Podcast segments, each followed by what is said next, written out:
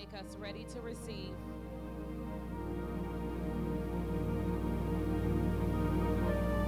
Let the weak fall off of us.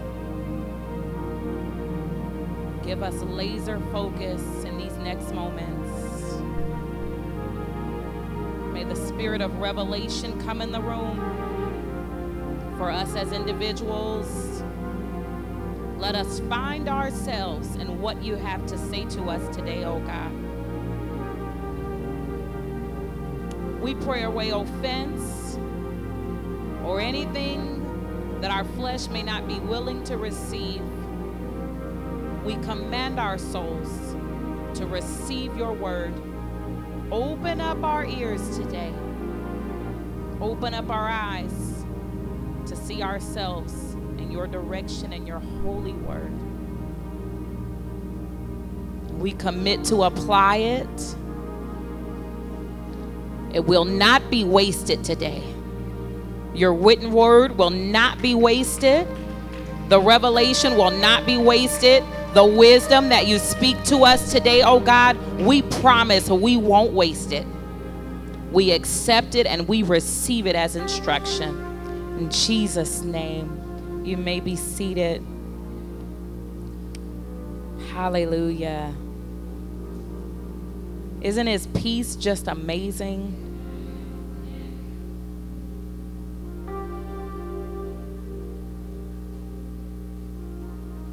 Faithful are you, God. What a blessing it is to be able to make space in the house of God for God. How about that? How about we actually come in here and hear what He's saying to us? I am so excited about what God's doing through um, this in series there are honestly some topics that we make sure um, that we cover in a year, and one of those is always worship. And while it may be different approaches, um, it's such an important part of our life as believers um, that I enjoy being able to learn and even revisit uh, some concepts about such a core part of our relationship with God. Amen. Thank you guys. I am going to continue in week three of the In series. Woohoo! Um, when I was getting ready for today, and I was thinking about just the direction that we discussed that we were going to be going with this series, I thought about um, something that used to happen to me when I was a kid. Um, we used to play outside a lot and um, we we made mud cakes and um, you know all kinds of very interesting um, things while playing while playing outside. And we would be out there for hours upon hours. And when it was time to come inside we would you know herd inside uh, me and my sisters and usually cousins along with. And when we get inside my grandma used to always tell us you smell like outside And I'm like, well, I was outside. Like, I don't really, like, I didn't really get it um, until I, you know, became an educator. And the students came in from playing, and it came back to me, and I'm like, they smell like outside. And there's just this distinct smell that's an indication of where you've been and how long you've been there. And so I want to preach a message today entitled You Smell. And when I think about that concept, it is very indicative of the time that we spend with God, what we spend doing with Him, and how long we take in that place. Turn with me to Ephesians chapter 5, verse 1. Uh, when we look in Ephesians chapter 5, we are dropped into, uh, once again, some instructions, some commands for us as believers. And verse 1, it says, Therefore, be imitators of God as dear children, and walk in love as Christ also has loved us and given himself for us, an offering and a sacrifice to God for a sweet smelling aroma. But fornication and all uncleanliness or covetousness, let it not be named among you as it is fitting for saints. Neither filthiness, nor foolish talking, nor coarse jesting, which are not fitting, but rather the giving of thanks. That means that the two can't exist together. For this you know that no fornicator, unclean person, nor covetous man who is an idolater has any inheritance in the kingdom of Christ and God. Let no one deceive you with empty words. For because of these things, the wrath of God comes upon the sons of disobedience. Therefore, do not be partakers with them.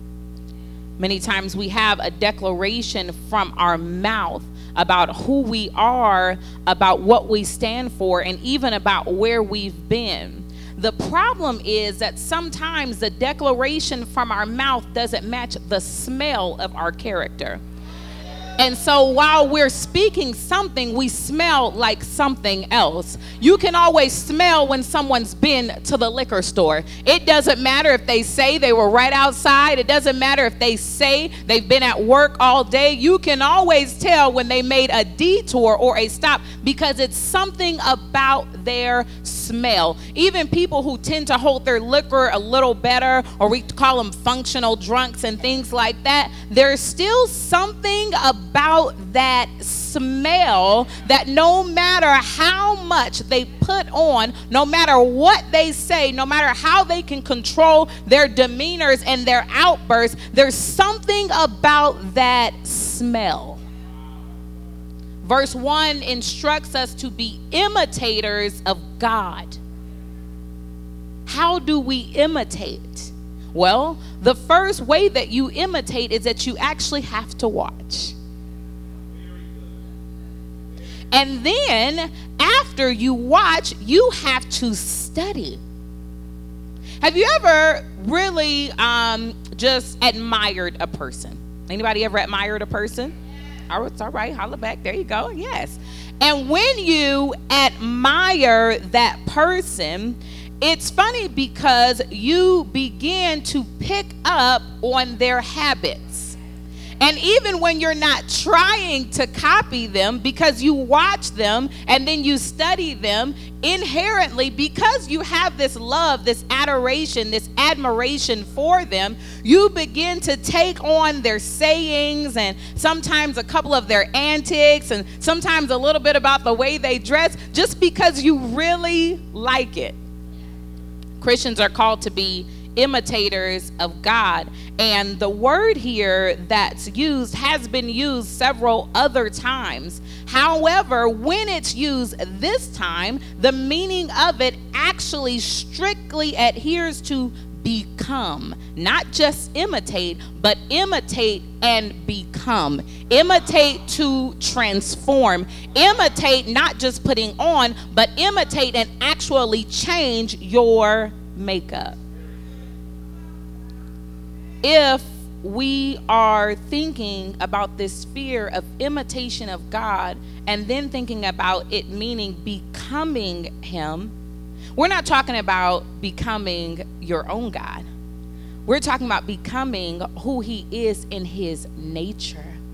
We're talking about not just His forgiving spirit, but every way that He expresses His love to us imitation indicates that there's some intimate knowing. When we see celebrities and we like them, we usually don't have common interaction with them. Maybe we don't meet them face to face, but we usually go one more step and start to research a little bit about them. Um, we don't just take their album cover as their album cover, we go and we read the back. Uh, we find out where they were when they actually recorded it. Um, when uh, Aretha went to be with the Lord, uh, we thought about her, and for those who were really fans, they had moments, encounters that came to their memory pictures, sayings, recordings that they had that was an indicator that they did not just know her surface or as the public knew her, but they had intimate, exclusive secrets as an indication that they knew her well.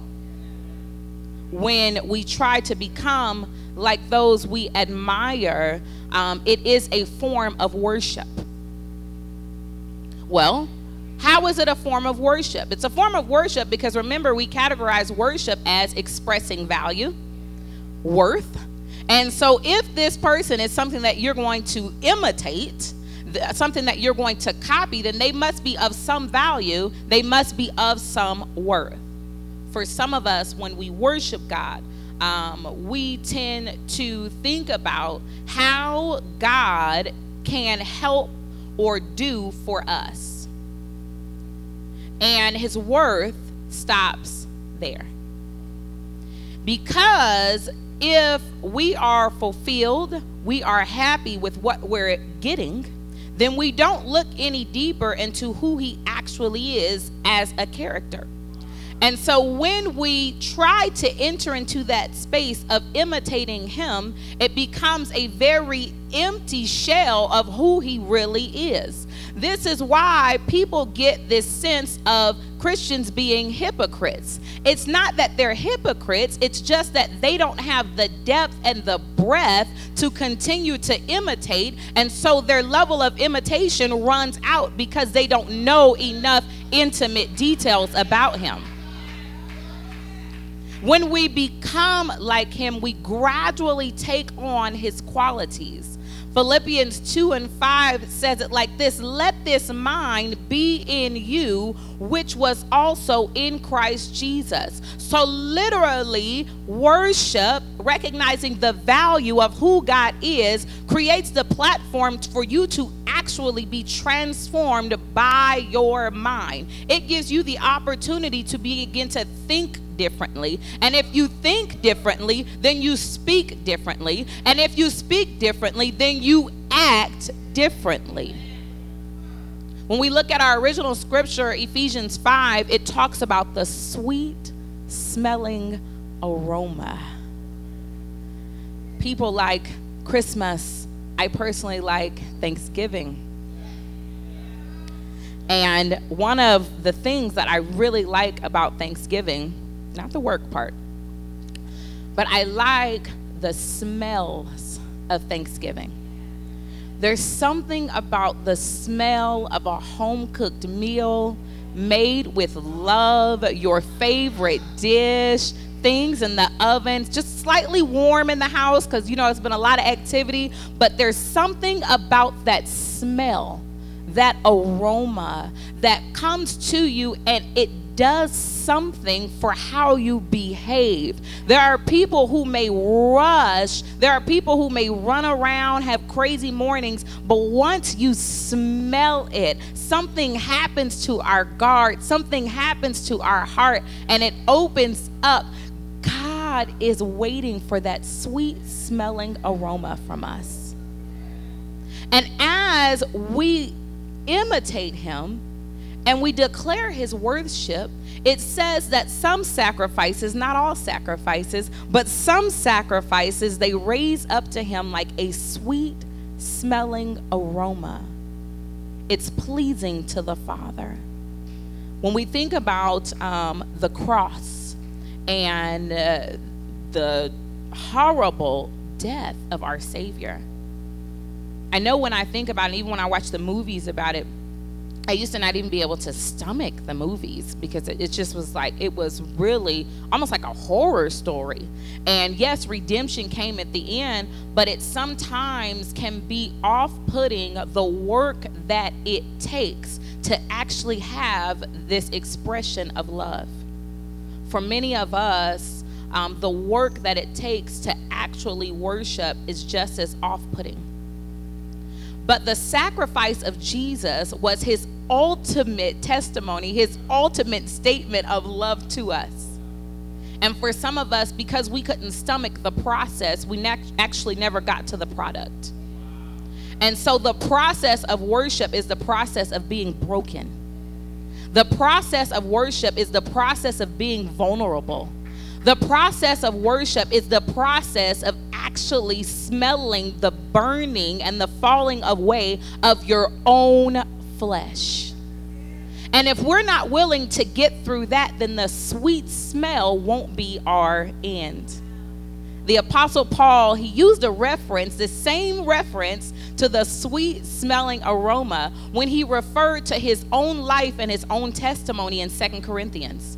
And what he said in Second Corinthians was that his life, his life, his very life, everything that he did, his daily activities, everything that he spoke out of his word, out of his mouth would be this sweet smelling aroma to our Savior. When we think about that, it takes me back to the Old Testament. And in the Old Testament, there was um, an example, a display of several sacrifices that people made several sacrifices, several offerings that people brought onto the Father. And this is where we get introduced once again to this concept of an acceptable sacrifice and an unacceptable sacrifice. When we think about this, it is this fragrance, a sweet savor that metaphorically is used to talk about worship. How do we make sure that we are in the acceptable category versus the unacceptable category? The acceptable category of sacrifices of worship come from your posture of honoring, not just declaring that you're his beloved, but honoring the fact that you are his beloved. See, there's a difference between being someone's child and being proud to be their child. Because for many of us, we can declare that we're His all day long. But if you don't find a sense of pride, you don't find a sense of honor, you don't find a sense of gratefulness, you don't find a sense of reverence in the fact that you are, then your worship comes out of a place of commonality.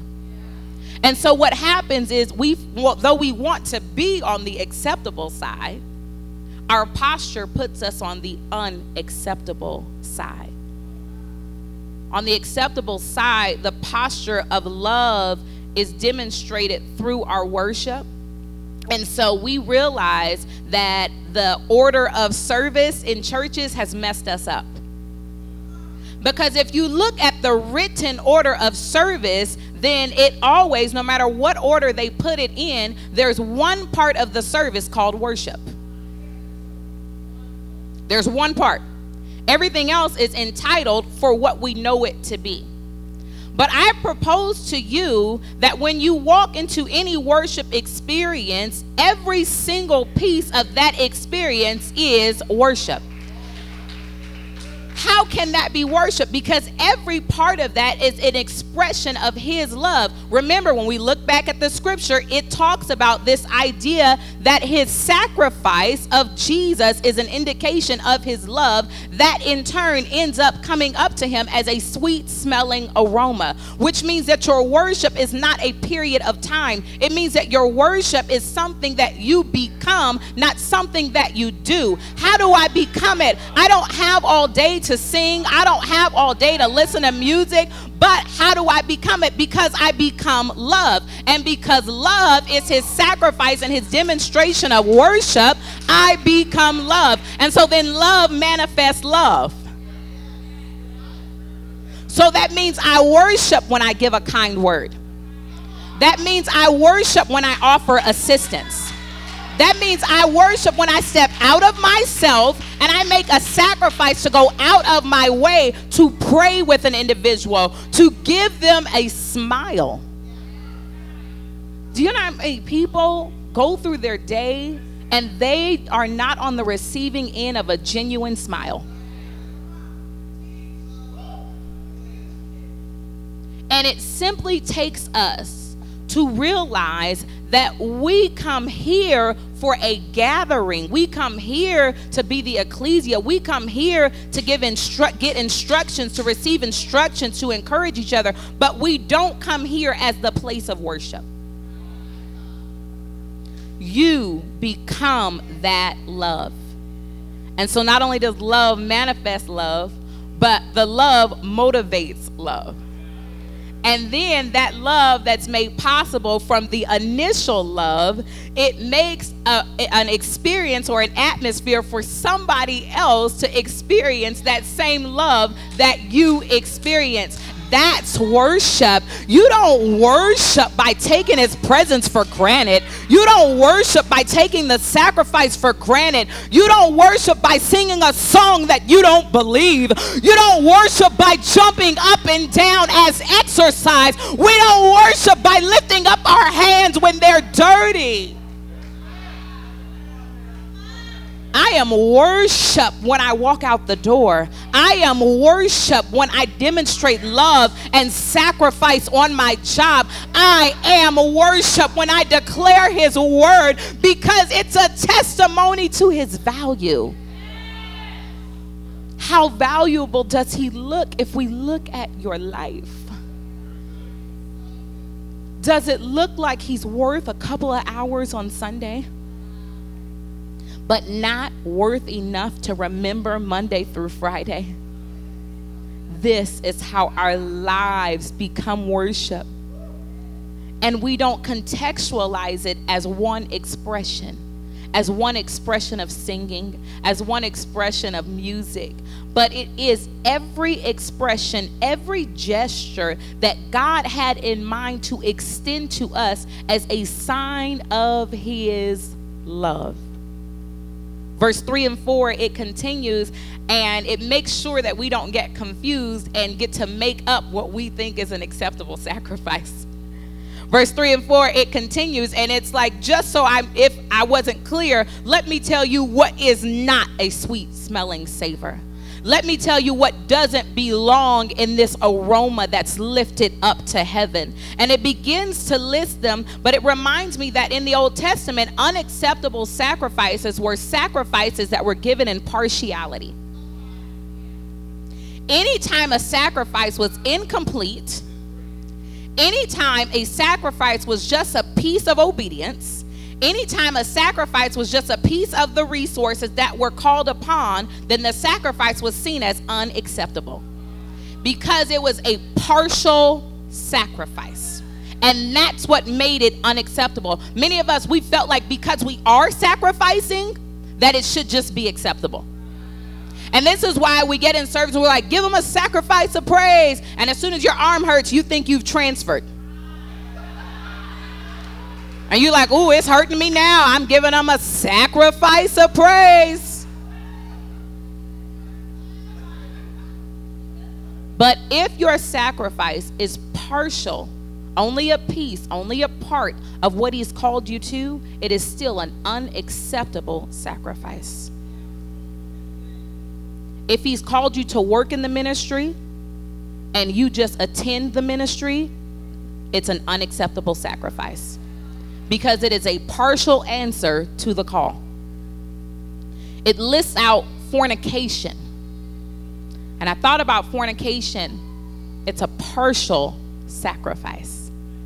Because he now has to share you as your soul is tied to someone else. It lists out covetousness.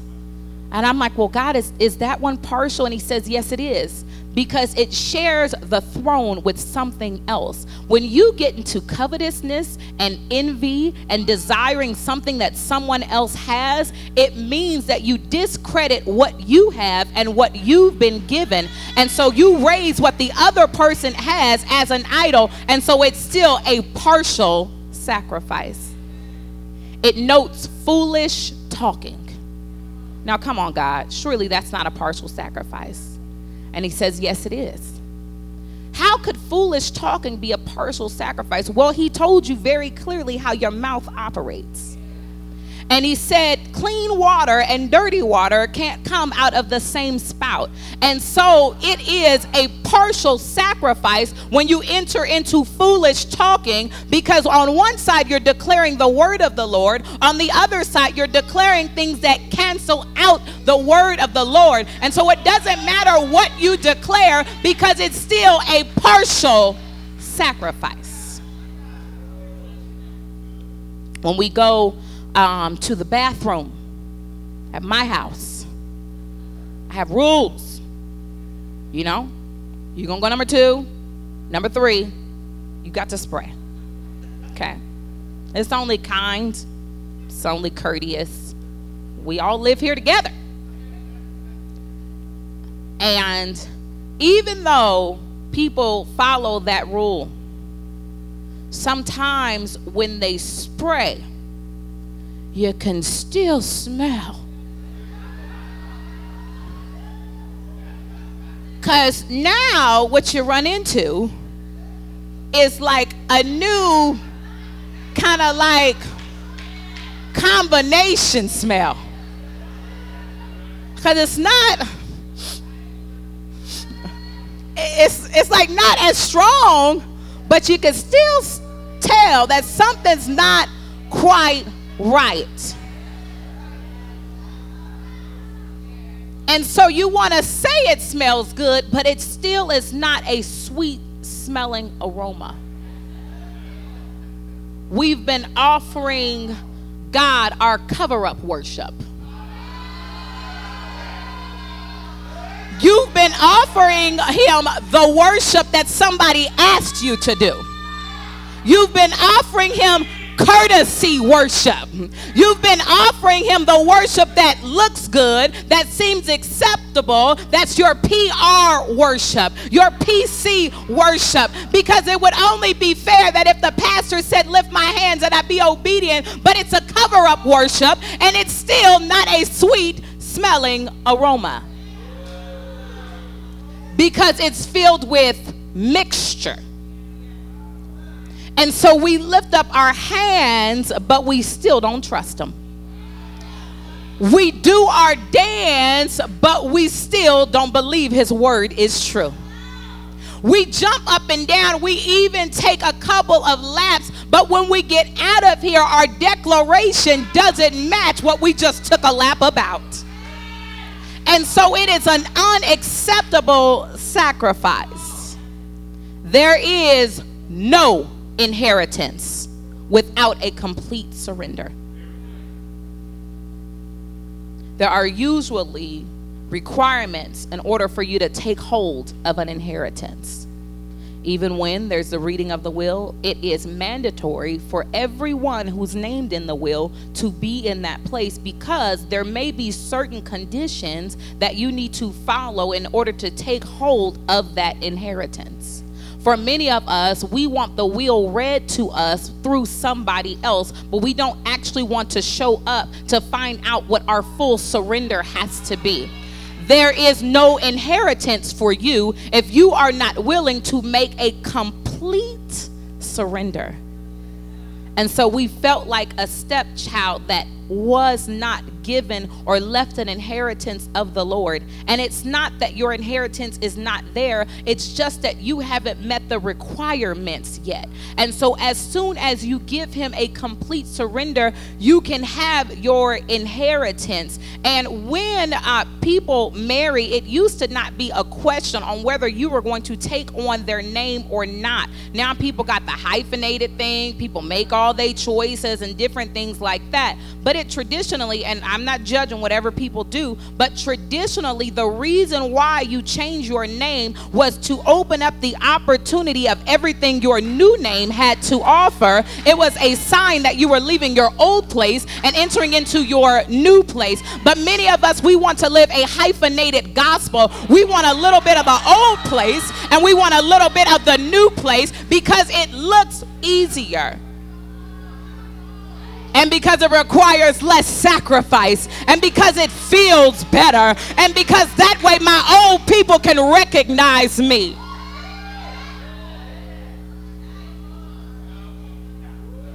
Unless you think I'm talking about in the natural, I get it. On Facebook, your high school friends can't find you if you don't have your maiden name. I get it.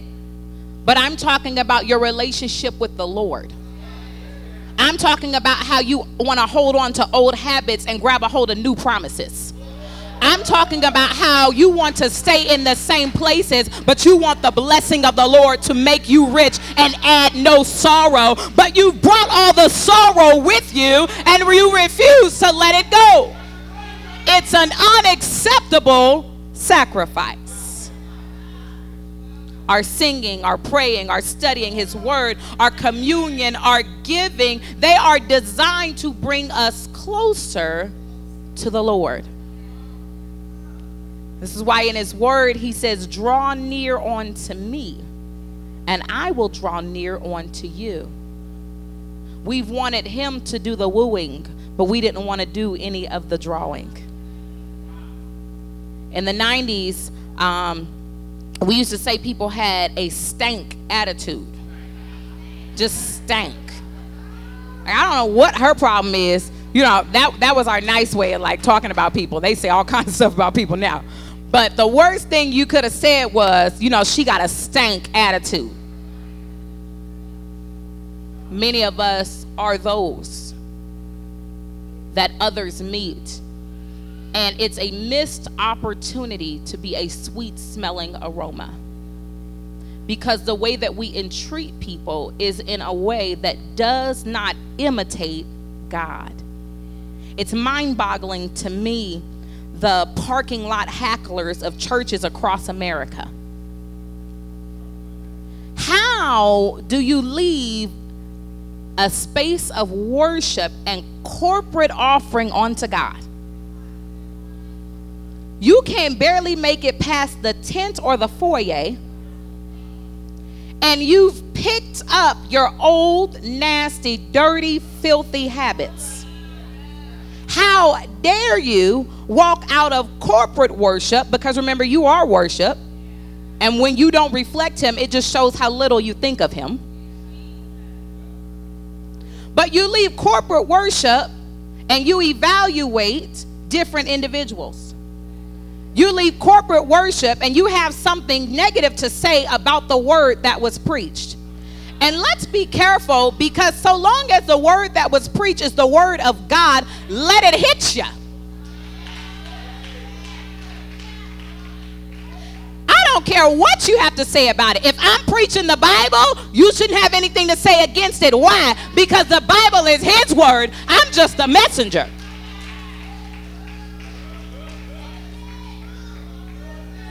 But we leave corporate worship. We leave corporate worship and go sleep with somebody we were just in corporate worship with.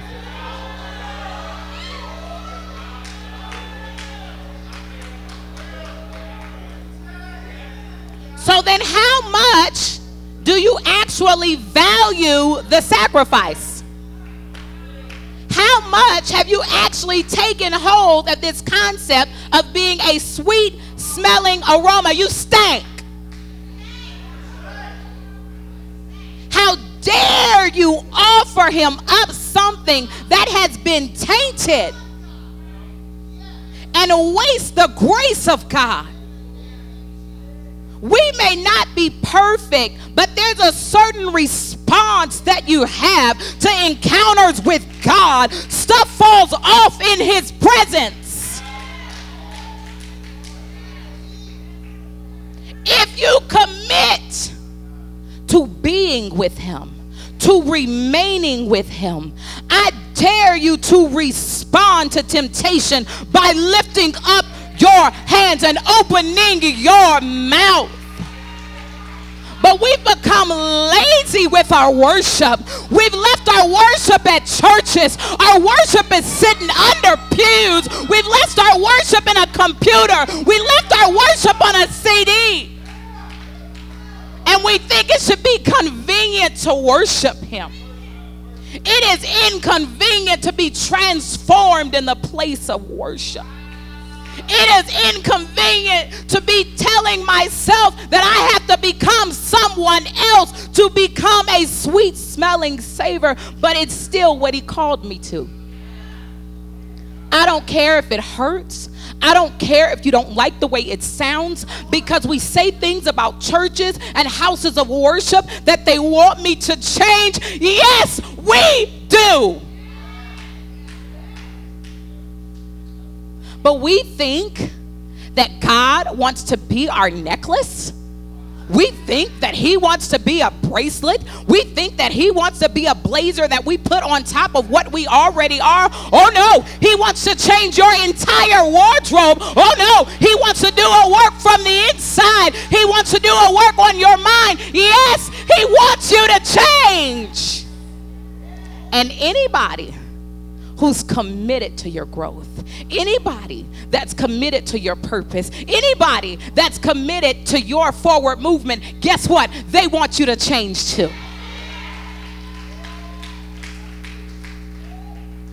This place of worship this place of worship, it honors and it magnifies God. And it says that not only am I a human, but I'm a human that has the Spirit of God living inside of me. And literally, the Spirit that lives inside of me is able to magnify and become greater than this flesh that I was born into. Unfortunately, our worship hasn't gotten to the space of transformation because we think that we don't have the power, the will, the strength, the wherewithal to overcome life and its temptations. But that means that we've limited worship. We've limited worship. Nothing wrong with being excited about coming to the house of God. The Bible declares, I was glad when they said unto me, Let us go into the house of the Lord. But there are benefits of the house of the Lord that are not synonymous with you being able to worship. Because, see, we shouldn't be desiring to get into the house of the Lord because we need to get into worship. When people say that, I understand what they mean, but it still makes me sad. Because that means that they felt like they couldn't worship at home. And once again, I'm not saying that there is no benefit of the house of God, I'm just saying it's other benefits it's different benefits. You don't have to get to the house of the Lord to get and enter into true worship, true declaration of who He is. And then out of that space of true worship that you live in daily, then that's what makes you even push even more because you know what you're bringing to the table in the house of worship. Many of us, we don't bring anything to the house of worship, which is why we get in the house of worship. It's so hard to push and press and get there and focus and extract what it is that we need because we've come in a blank slate and He never designed it to be that way. He always designed it for us to come in and strengthen one another. Where does that strength come from? It comes from the joy of the Lord. Where does that joy come from? It comes from revelation of who He is. Where does the revelation of who He is come from? It comes from imitating Him, being intimate with Him, studying Him, and becoming and knowing who He is. What happens as a result of that knowing, or as a result of that knowing, I can't do anything but declare how worthy He is, how valuable He is, what He's done for me, what He's done to me me and how He's changed me. People used to sing a wonderful change has come over me. and I and I and it's an old song and I, I love that song because when I think about that song, it makes you really consider who you were and who you are now, and how wonderful it is that He could tame your tongue, how wonderful it is that He could affirm you in a way where you didn't need it from men or women. How wonderful the change is that every statistic that was against you, everything that your neighborhood said you would be, everything that your socioeconomic status said you would be, everything that the diagnosis said you would become. A change has come over me and it eradicates everything that I was. And now I find freedom. When we worship, we develop the trait of forgiveness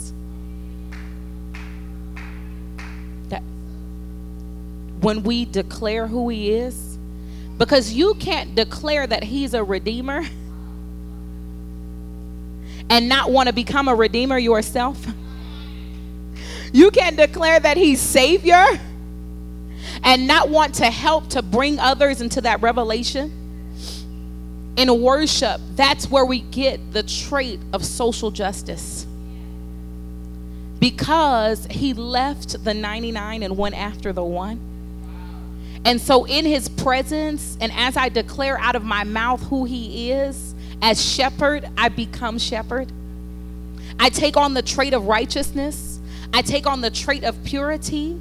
I take on the characteristics of who He is and what He has always been and what He forever will be. It is worship that you are transformed by the renewing of your mind. What do you smell like? What does your speech smell like? What does your attitude smell like? Does it smell like you've been with Him? That you live with Him? Or you've never met Him? One of the most annoying things about laundry to me is when you put clothes in the washer and then they stay in the washer because nobody remembers to transfer them to the dryer.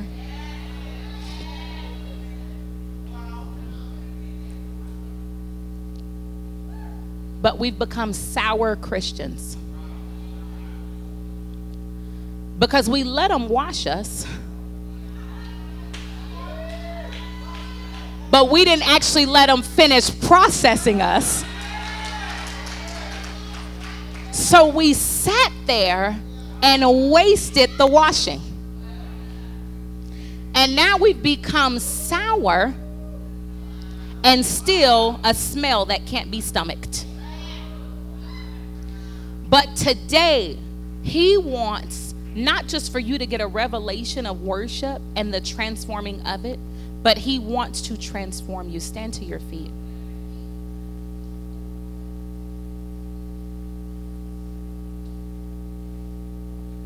When that old character, when it rises, you have a response. You go back in.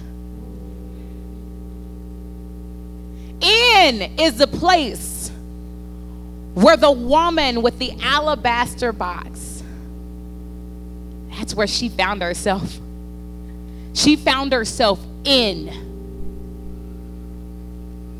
And once she got into true worship, you know what? Her reputation, it didn't even matter. Sin fell off of her. Embarrassment fell off of her. The need for affirmation, the need for people pleasing, it fell off. And she went to his feet. Do you know that the role of washing of the feet was usually left to the slave, not even the servant, but the slave? Many of us, we enter into worship, but we enter into worship as if we're the king. You're not the king. Humble yourself. And everything that was on her back, it fell off because she had no recollection. She was brainwashed. She was oblivious to the thoughts of those standing around. The king was there. But how many people in the story actually worshiped?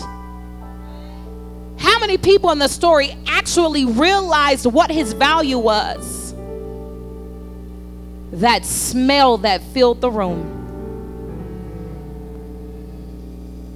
Even in the chapter of Luke, as that woman ran and she dropped to her feet and she became undone because it says she wiped his feet with her hair. They didn't wear their hair down like we do. Their hair was usually tightly wound. Which means that she had come completely undone. She broke tradition in her worship. She broke judgment in her worship. And she became a new person. No longer ashamed, but now proud because of her Savior. No longer cast out, but accepted because of her Savior. Open up your mouth and begin to give him a shout that indicates your value